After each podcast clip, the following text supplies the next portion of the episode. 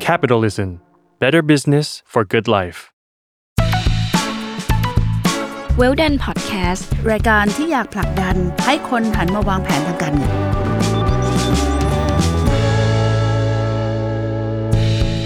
สวัสดีค่ะ กลับมาพบกับรายการเวลดันพอดแคสต์รายการที่อยากผลักดันให้คนหันมาวางแผนทางการเงินนะคะ ตอนนี้เราชวนพี่จิ๋มสุภาเจริญยิ่งนะคะ มาคุยกันถึงเรื่อง การวางแผนภาษีเนาะจริง ๆ มันวางได้ทั้งปีเลยใช่ไหมคะพี่จิ๋มสวัสดีค่ะพี่จิ๋มสวัสดีค่ะ สวัสดีค่ะนันยุ้ยค่ะ ก็วางได้เพียงจริงนะคะ แต่ว่าวันนี้เราคงคุยเรื่องการวางแผนภาษีสำหรับบุคคลธรรมดาแล้วกันดีเลยไหมค่ะ ดีเลยนะคะค่ะ คือบุคคลธรรมดาเนี่ยเราคงรู้ว่าทุกปีเนี่ยค่ะเวลาเราจ่ายรับเงินเนี่ย ตั้งแต่หนึ่งมกราจนถึงสามสิบธันวาคมเนี่ย เราจะไปคำนวณแล้วก็เสียภาษีจริง ๆ เนี่ยวันที่สามสิบมีนานะคะค่ะ แต่สิ่งที่เราน่าสงสารมากเลยคือระหว่างอาชีพอื่นเนี่ยเอ่อหรือบริษัทเนี่ยเขาทำกันเสร็จแล้วเขาก็ค่อยไปคำนวณว่าเบ็ดเสร็จเหลือเท่าไหร่ไปจ่ายภาษีกันเดือนมิถุนามนุษย์เงินเดือนนะคะ จะโดนเขาเรียกว่าหักยอดย่ายังหไงมายคะอ่าหมายถึงหักหน้าที่จ่ายก่อนเงินเดือนเข้ากระเป๋าเลยสังเกตไหมคะใช่ เวลาเราค่ะเปิดซองเงินเดือนปั๊บอ่าภาษีหักหน้าที่จ่ายบางคน 15%บ้าง 20%บ้าง แล้วบางคนฐานภาษีสูงมาก ซึ่งอาจจะกลายไปถึง 35%ซึ่งเป็นภาษีที่สูงสุดสำหรับบุคคลธรรมดาค่ะเมื่อเป็นดังนั้นเนี่ยมันก็เลยเอื้อให้เราลองคิดถึงว่า เอ๊ะเรามีช่องทางในการที่จะประหยัดภาษีนะคะ หรือว่ามีการเสียภาษีน้อยลง หรือมีบางส่วนที่รัฐเนี่ยท่านส่งเสริมอ่าให้เราเนี่ยอ่าใช้สิทธิทางภาษีได้ค่ะ นะคะแม้กระทั่งการบริจาคนักเอ่อพรรคการเมืองเนี่ยท่านก็ยังให้เราเอ่อบริจาคได้โดยไม่ต้องเสียภาษีนะคะเป็นเป็นเงิน extra พิเศษงั้นวันนี้เรามาคุยเรื่องการวางแผนเอ่อภาษีสำหรับบุคคลธรรมดากันค่ะนะคะอ่าอ่า ต้องเข้าใจว่ามันมีภงดหลายรูปแบบ แต่พี่คงไม่ได้พูดเยอะ แต่มันทั้งหมดอะที่เรียกว่าวงเล็บ 1 2 3 4 5 ถึงวงเล็บ8เนี่ยมันเพราะบุคคลแต่ละอาชีพเนี่ยมีการรับรู้รายได้ที่แตกต่างกันอืมวันนี้พี่ขอพูด part ของวงเล็บสองซึ่งค่ะเป็น part มนุษย์เงินเดือน ใช้อย่างนี้แล้วกันนะคะ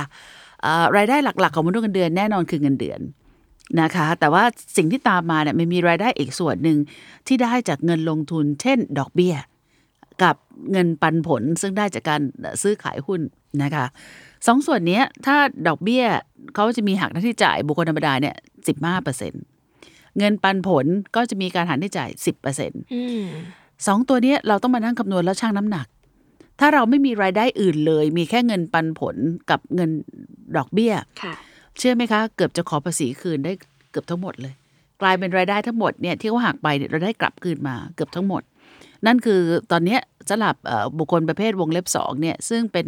บุคคลที่เกษียณเนี่ยวันนี้พี่ก็ recommend ให้เอ่อซื้อขายหุ้นได้รับเงินปันผล recommend ให้ฝากเงินอืมเพื่อมีดอกเบี้ยค่ะแล้วเขามาขอดอกเบี้ยคืนเอ่อแล้วก็ขอเงินปันผลคืน ซึ่งเขาเรียกว่าการเครดิตภาษีเงินปันผล อันนี้เป็นหนึ่งช่องทาง ซึ่งวันนี้คงยาวที่คุยจบไม่ได้นะคะอ่าแต่เอ่อเรื่องราวตรงนี้อ่ากลับมาบุคคลธรรมดากันก็คือเรามีรายได้เงินเดือน มีรายได้จากอา ดอกเบี้ยมีรายได้เงินปันผล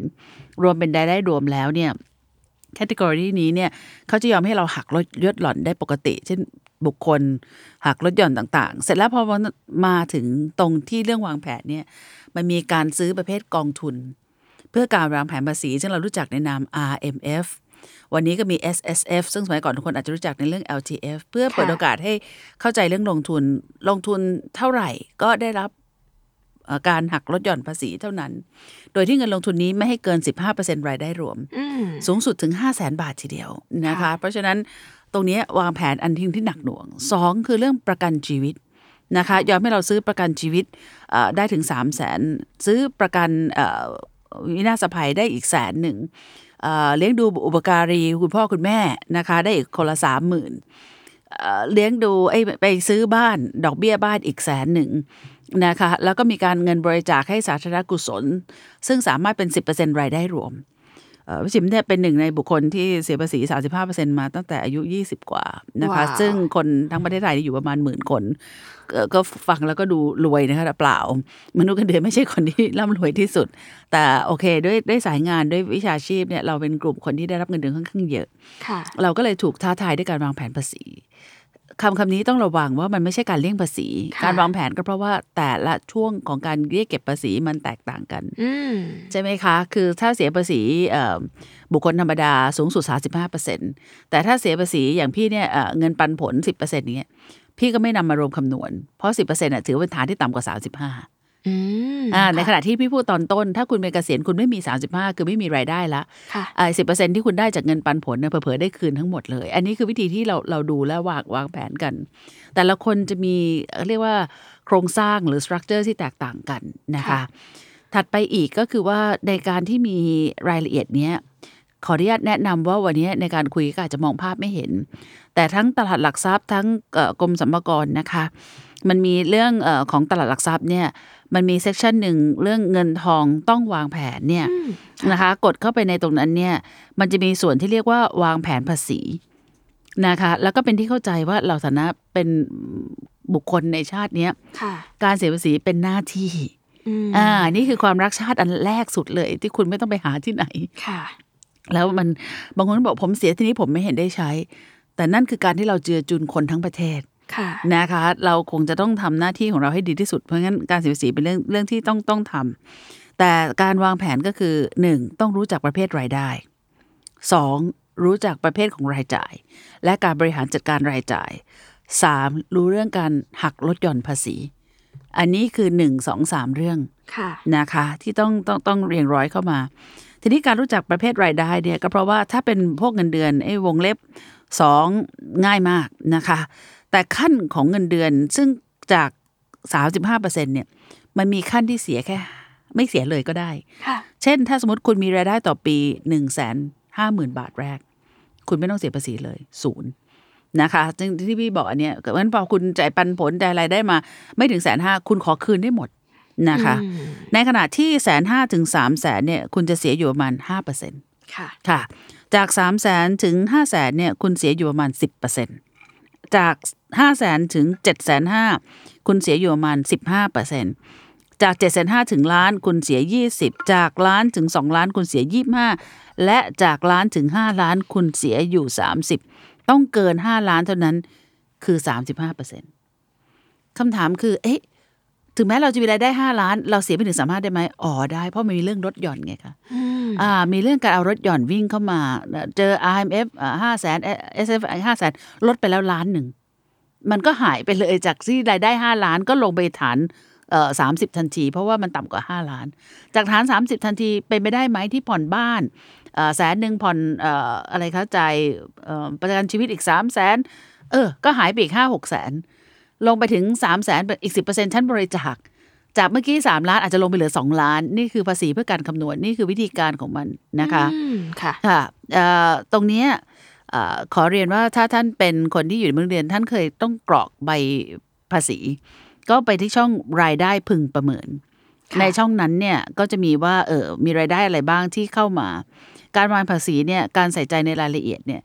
แล้วเริ่มทำให้เราเข้าใจเรื่องเรื่องลงทุนที่ให้เราลดหย่อนเนี่ยค่ะจะเป็นเรื่องหนึ่งที่เราสามารถใช้ในการบริหารจัดการได้ทันทีนะคะงั้นเอ่อสิ่งที่ตามมาคือ เราต้องมีการเก็บใบเสร็จตลอดทั้งปีอืมอ่าก็คือเราไปได้ดอกเบี้ยเมื่อไหร่ได้ปันผลพี่ก็จะมีซองซองหนึ่งหรือบางคนก็มีเก๊ะเก๊ะหนึ่งได้รับใบไอ้พวกปันผลปันผลมาเนี่ย คุณก็โยนเข้าเก๊ะไปค่ะ แต่วันนี้ความดีของตลาดหลักทรัพย์เนี่ยที่มีเอ่อสำนักงานเอ่อ TSD ซึ่งเป็นทะเบียนของการพวกหลักทรัพย์เนี่ยเราค่ะสามารถล็อกอินให้ TSD ปริ้นทั้งหมดทั้งปีของเราเนี่ยออกมาได้เลยอ๋อนะในการเก็บรายละเอียดพวกนี้มันก็จะดีมากๆนะคะ ก็ชักชวนทุกท่านว่าหนึ่งเข้าใจรายได้พึงประเมินและรายได้พึงประเมินบางอย่าง เช่นทางด้านฟรีแลนซ์ซึ่งอาจจะมีโอกาสพูดเนี่ยค่ะหรือเป็นเป็นวิศวะหรือเป็นคุณหมอเนี่ยเขายอมให้คุณหักลดหย่อน 50%ของรายได้เลย นั่นหมายถึงว่าคุณมีรายได้ 3 ล้านก็อาจจะลดหย่อนให้ 50%ไปเลยก็ได้ งั้นการดูแต่ละนี้หรือเป็นนักเขียน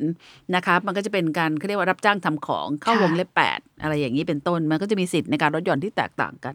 เอ่อเช่นเอ่อสิ่งที่ตามมาคือรายได้จากการจ้างงานจริงอะหักลดหย่อนได้ 50%ก็จริง แต่เขามีแคปไม่เกิน1 0 0 0 0แสนบาท เพราะฉะนั้นพอเราหักบุคคลมันเลยได้ได้แค่แสนบาท แต่มันจะมีรายได้จากอาชีพอื่น เช่นอาชีพอิสระ 6 อาชีพนะคะ สามารถหักลดหย่อนได้เอ่อใช้จ่ายได้ 60%ว้าวอ่าซึ่งอาชีพอิสระเนี่ยจริง ๆ แล้วฟรีแลนซ์หลายคน ถ้าคุณคลาสสิฟายอาชีพอิสระคุณหักลดหย่อนได้ 60 หลายคนไม่ทราบไปหักลดหย่อนที่แสนเดียวอืมอย่างนี้ค่ะเป็นต้นอ่าหรือว่าอาชีพพวกเอ่อทนายความวิศวะสถาปนิกเอ่อผู้สอบบัญชีเนี่ยก็หักค่าใช้จ่ายได้ 30%สามสิบเปอร์เซ็นต์อ่าแพทย์หักได้ 60%ค่ะ ค่ะ แล้วบางทีเนี่ยรายได้จากการให้เช่าทรัพย์สินอะบางท่านเนี่ยไม่ได้มีรายได้อื่นเลย แต่มีทรัพย์สินให้เช่าเนี่ยค่ะเอ่อเช่นบ้านโรงเรือนเนี่ยหักค่าใช้จ่ายได้30%อืมที่ดินเพื่อการเกษตรหักได้20ที่ดินที่ไม่ได้ใช้ในการเกษตรหักได้15ยานพาหนะที่ใช้เอ่อเพื่อการให้เช่าทรัพย์สินหักได้30นั้นมันก็มีอาชีพจากการปล่อยเช่าอีกเหมือนกันนึกออกไหมคะ แล้วมันก็จะตามไปด้วยว่า เอ้ยเอ่ออ๋อมีรายได้จากการเอ่อรับเหมา อุปกรณ์และสัมภาระ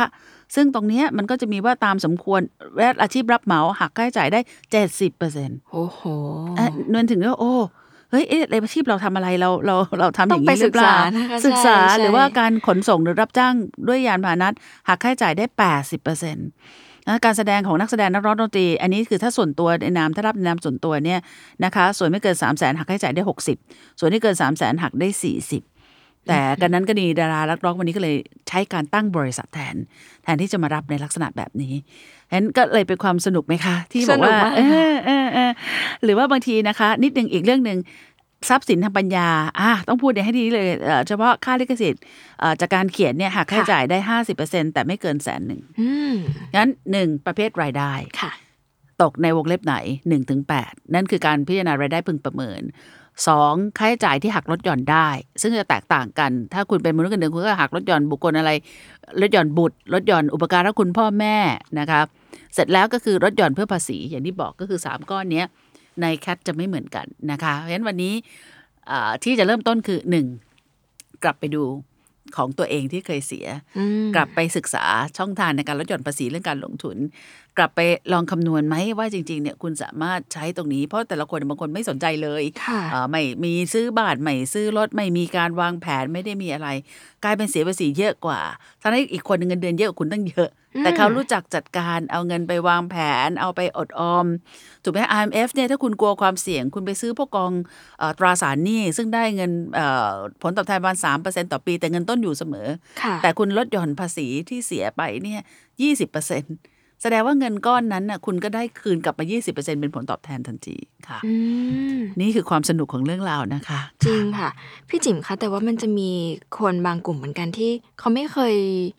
รู้เลยว่าตัวเองต้องเสียภาษีด้วยซ้ำแล้ววันหนึ่งอ่าแบบ มีเงินเดือนเยอะจำนวนหนึ่งอะไรอย่างเงี้ยค่ะ ถ้าค่ะเขาเอ่อเขาเรียกว่าไงอะแจ้งสัมภากรตอนเนี้ยเขาจะถูกเก็บย้อนหลังไหมคะเอ่อ ต้องมีหนึ่งและสองคือสัมภากระก็ต้องไม่มีเวลาติดตามมากค่ะนะคะ แต่ว่าเอ่อเรามีหน้าที่ต้องเสีย มันเหมือนกับด้วยความเคารพอะเหมือนกับเราทำความผิดอะไรสักอย่างหนึ่งอะพูดง่ายๆมียาบ้าอยู่ในกระเป๋าอะค่ะเป็นความผิดแน่อืมๆแต่จะมีคนมาตรวจเจอหรือเปล่าเราตอบไม่ได้อืมนะคะ เพราะฉะนั้นเอ่อสิ่งที่ไม่แนะนำเลยคือคือไม่ควรที่จะที่จะไม่เสียค่ะนะคะ การยื่นอย่างน้อยก็สำคัญ เพราะว่าเป็นหน้าที่ที่ต้องยื่นนะคะอืมทีนี้เอ่อทิปนิดหน่อยก็คือเอ่อ หนึ่งสามีภรรยาควรแยกยื่นอะอ่า ต่อให้จดทะเบียนสมรสก็ควรแยกยื่นเพราะมันทำไมเริ่มอะคะจากฐานภาษี พอคนละถ้ารวมอย่างอ่าคนละฐานกันอืมนึกออกไหมคะที่เมื่อกี้พี่เล่าจากแสนห้าค่าเปอร์เซ็นต์อะไรเงี้ยคือถ้ามารวมกันกลายเป็นเอ้ยคุณมีห้าแสนคุณไปเจอฐานบนอ่าแต่พอแยกยื่นเป็นสองบุคคลค่ะนะคะ เทคนิคแรกก็คือสามีภรรยาคนแยกยื่นแยกยื่นค่ะเอ่อถามมาคือแล้วเงินได้บางส่วนเนี่ยเป็นเงินได้ที่ยกเว้นภาษีก็มีอืมเช่นเออดอกเบี้ยนะคะ บางประเภท ที่เขาได้แบบเช่นบริษัทเขามี BOI ค่ะดอกเบี้ยที่เขาจ่ายอ่าไม่เสียภาษีจากตราสารของเขามหรือว่าปันผลที่เขาจ่ายไม่เสียภาษี หรือบางทีการถ่ายถอนหน่วยลงทุน คือหน่วยลงทุนเนี่ยซื้อไป 10 บาท ขาย 11 บาท แต่ถ้าเขาจ่ายปันผลมามาบาทหนึ่งเจอเจอเอ่อภาษีเงินปันผล แต่ถ้าเราขาย 11 บาท ไม่มีภาษีตรงนี้ นี่คือวิธีที่ต้องศึกษาว่าบางเรื่อง ซื้อขายหน่วยลงทุน ดีกว่าเราเงินปันผลจากหน่วยลงทุนอ๋ออ่าอย่างนี้เลยนี่คือเทคนิคนะคะค่ะหรือว่าประเภทว่าเอ่อประเภทเงินได้ที่สามารถหักค่าใช้จ่ายสูงๆได้อย่างที่บอกอืมอ่าแทนที่เข้าแคทสองไปเข้าแคทสี่ได้ไหมไปเข้าแคทแปดได้ไหมอันนี้ก็เป็นเรื่องที่ต้องศึกษากันนะคะอืมซึ่งค่ะอันนี้ลองไปดูกันนะคะ เสร็จแล้ว บางคนก็บอก หรือกระจายเงินเพื่อลดภาษี สมัยในอดีตนั้นกระจายเงินอาจจะได้ยินว่าเอ่อเอาเพื่อนสามคนจดเป็นนิติบุคคลจดเป็นอะไรต่างๆเนี่ยแต่ตอนนี้มันมันทำอย่างนั้นค่อนข้างยากค่ะมันก็เลยมีลักษณะที่ว่าเอ้ยบางเรื่องถ้ารายได้สม่ำเสมอก็จดเป็นบริษัทจะสังเกตว่าอ่าประธานโทษดารานักแสดง ซึ่งค่ะสมัยก่อนเนี่ยเอ่อใช้วิธีการไม่ถูกต้องค่ะนะสลับพี่อันนี้คือการเลี่ยงภาษีเลย คือใช้คนขับรถแม่บ้านเป็นคนรับเงินอ่าค่ะตอนหลังมันมันไม่ควรเป็นอย่างนั้น ก็คือถ้าคุณจดบริษัทซะ บริษัทมันหักค่าใช้จ่ายได้ตลอดอืมถึงตอนจบถ้าสมมติรายได้ค่าใช้จ่ายเนี่ยมันเราเหลือไม่เยอะถึงแม้เสีย 20%จริงๆแต่มันอาจจะไม่มีเหลือเลยก็ได้ เพราะว่าเข้าในนามบริษัทแล้วก็ค่ะออกได้ครบถ้วนจริง ๆ ใช้จ่ายได้เยอะขึ้นเขาก็เลยเอาเข้าบริษัทดีกว่าเอาเข้าในนามส่วนตัว อันนี้ก็เป็นอีกแบบหนึ่งนะคะ คือเขาเรียกว่าการกระจายรายได้เพื่อลดภาษีนะคะ แล้วบางทีเนี่ยเอ่อพวกเราเนี่ยเขาถือเอ่อปีที่รับเงิน ยกตัวอย่างเช่นเอ่อเงินแสนหนึ่งเนี่ยจ่ายปีนี้ห้าหมื่นแต่ไปจ่ายมกราวันที่สองห้าหมื่นมันก็กลายเป็นเงินได้เอ่อของปีสองถัดสองปีอืมเสียภาษีของปีถัดไป นี่คือการวางแผนเหมือนกันอ๋อว่าอ่าคือจริงไม่ไม่มีอะไรเงินเงินรายได้เดือนธันวาแทนที่เข้าเดือนธันวาขอเข้าเดือนมกรานั่นคือสิ่งที่พวกพี่ในฐานะอยู่แบงค์เนี่ยเราจ่ายโบนัสเนี่ยเราจ่ายโบนัสข้ามปีเสมอ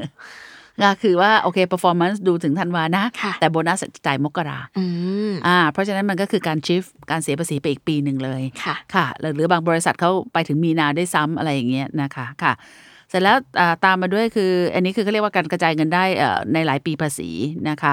เสร็จแล้วก็คือเอ่อใช้สิทธิ์ในการเอ่อเลือกหักหน้าที่จ่ายที่แตกต่างอืมคือสำหรับเราหักหน้าที่จ่ายเนี่ยมันเหมือนไม่ได้แตะเงินเลย พี่ก็เบิกเอาจากยอดย่าเลยนะ คือเงินยังไม่ทันเข้ากระเป๋า เพราะฉะนั้นถ้าบางรายการซึ่งยังไม่มีการหักภาษีหน้าที่จ่าย แล้วยอมให้เรารวมคำนวณ อันนี้ก็เป็นเรื่องที่รวมคำนวณได้อืมแล้วก็บางทีเนยหักพี่จ่ายเนี่ยสิทธิประโยชน์ต่างๆเนี่ยกรอกให้เต็มไปก่อน อย่างพี่กรอกเต็มเนี่ยเวลาบริษัทเขาหักเขาจะได้หักน้อยลงนึกออกไหมคะ คือเราใส่ลดหย่อนไปเต็มเลยค่ะซื้อ r m f อาทิตย์เพราะฉะนั้นพอเขาคำนวณเขาจะหักหน้าที่จ่ายเราน้อยลง เพราะฐานภาษีเราน้อยลง อันนี้ก็เป็นวิธีที่แจ้งอ่า ฝ่าย HR ของบริษัทเลย ว่ามีลูกกี่คนลดหย่อนพ่อแม่นะลดหย่อนเอ่อเอ่อเงินกู้บ้านลดหย่อนเอ่อประกันชีวิตลดหย่อนประกันภัยลดหย่อนเรื่องของ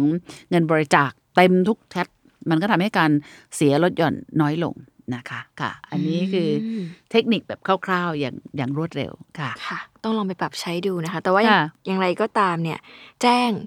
ไปก่อนก็ดี เพราะว่าสุดท้ายเราอาจจะอย่างที่พี่จิ๋มบอกเมื่อถูกหักต่างๆ แล้วอาจจะไม่ต้องเสียภาษีก็ได้อ่าหรือว่าเสียน้อยลงเยอะเลใช่ยเพราะว่าคนรุ่นนะคะใหม่อาจจะแบบ ลืมเรื่องนี้ไปแบบใช่ว่าจบใหม่เพิ่งได้เงินเดือนอะไรอย่างเงี้ยค่ะอาจจะค่ะไม่เคยแจ้งสิ่งนี้มาก่อน ถูกแล้วก็เออทีคนจบใหม่เอ่อได้เงินเดือนเนี่ยนึกว่าได้เดือนล้านหนึ่งต้องต้องเสียต้องต้องเป็นสิบเปอร์เซ็นต์จริงๆถ้าคำนวณไปเนี่ยเผลอๆเนี่ยรายได้พึงประเมินเนี่ยก็อาจจะเสียต่ำกว่านั้นได้ใช่ค่ะใช่แค่ห้าเปอร์เซ็นต์อย่างเงี้ยค่ะ